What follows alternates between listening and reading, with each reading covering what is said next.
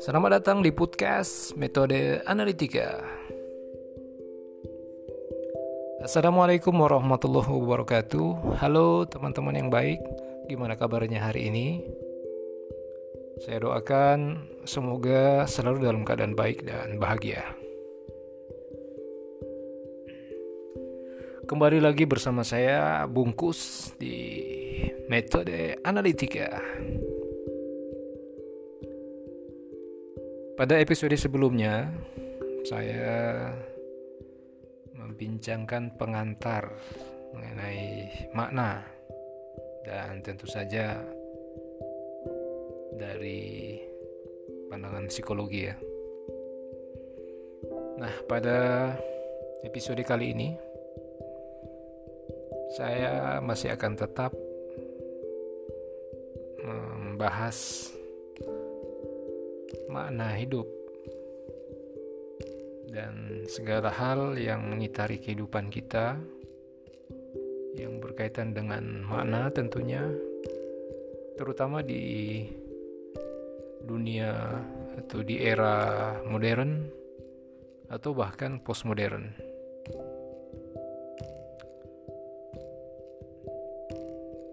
Perubahan dunia sekitar baik yang bersifat destruktif maupun konstruktif, menjadi bagian yang tak terpisahkan dengan kehidupan manusia.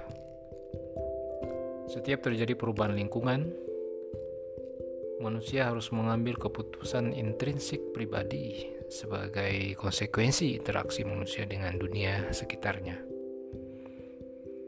Kegagalan manusia dalam menemukan orientasi intrinsik di tengah berbagai kemungkinan yang tak terhitung banyaknya berpotensi menimbulkan kecemasan yang menjadi salah satu ancaman terhadap kebermanan hidup manusia. Sebaliknya, keberhasilan menemukan orientasi dan membuat keputusan pribadi dalam mengatasi krisis mendatangkan pengalaman-pengalaman emosi positif merupakan salah satu unsur penting dalam kebermanan hidup. Yang menjadi masalah bagi setiap orang adalah Bagaimana cara memperoleh kebermaknaan hidup di tengah lajunya percepatan perubahan akibat modernisasi seperti sekarang ini? Kebutuhan akan kebermaknaan sangat mendesak bagi masyarakat modern, tetapi nampaknya kurang mendapat respon dari normatif teori kalau dalam diskursus atau wacana psikologi mainstream. Kebermanaan merupakan persoalan penting dalam eksistensi manusia, terlebih lagi dalam masyarakat modern, sehingga akhir-akhir ini mulai mendapat perhatian dalam psikologi kontemporer. Meskipun kebermanaan penting untuk dibahas, akan tetapi oleh karena masih sedikitnya penelitian di bidang tersebut, prediksi-prediksi sebagian besar harus dilakukan secara teoritis, belum sampai ke level empirik.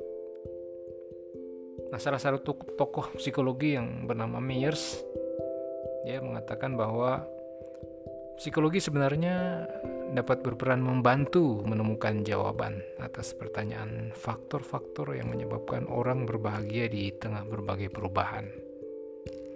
Meskipun hal tersebut dapat dilakukan, selama hampir satu abad, pertanyaan tentang aspek yang mendatangkan dan meningkatkan kebahagiaan hampir tidak pernah dijawab.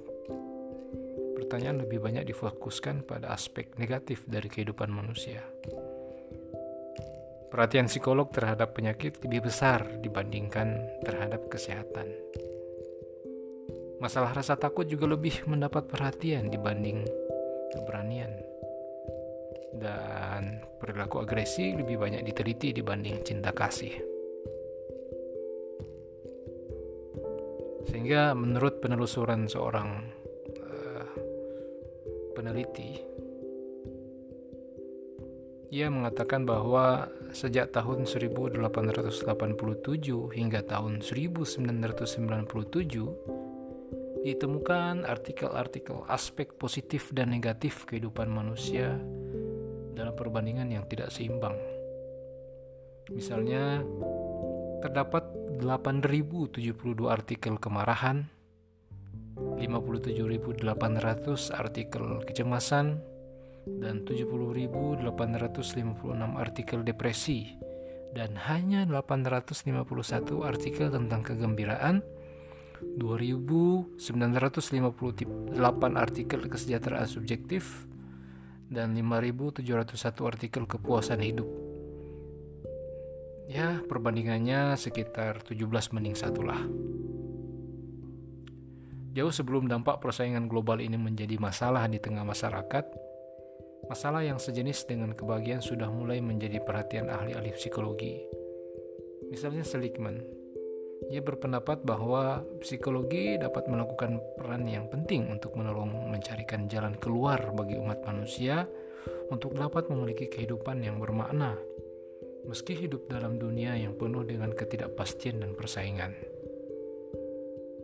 Gagasan tersebut mendapat sambutan positif dari American Psychological Association suatu organisasi ilmuwan terbesar di dunia yang memiliki lebih dari 159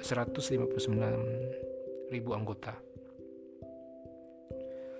Sedigman ini adalah presiden APA ya, atau American Psychological Association yang dalam sambutan pada konferensi tahunan APA di San Francisco tahun 1998 ia mengatakan bahwa tugas kepresidenannya adalah menumbuhkan ilmu pengetahuan baru yang diperkenalkan dengan nama psikologi positif. Psikologi positif dinyatakan sebagai suatu ilmu yang ingin mengubah penekanan dalam psikologi dari suatu model penyakit ke suatu model sehat untuk melengkapi apa yang sudah dikembangkan ahli psikologi terdahulu. Tujuan psikologi positif adalah memahami, membangun, dan memberdayakan kekuatan-kekuatan manusia. Sejak psikologi positif diperkenalkan sampai saat ini, jawaban atas pertanyaan apa yang membuat kehidupan bermakna masih kurang mendapat perhatian dari para ahli. There is relatively little philosophical literature on life's meaning. Oke, teman-teman yang baik, kali ini cukup itu saja dahulu Semoga bermanfaat. Mohon maaf lahir dan batin. Eh, sekian dari saya, bungkus. Ya. Wassalamualaikum warahmatullahi wabarakatuh.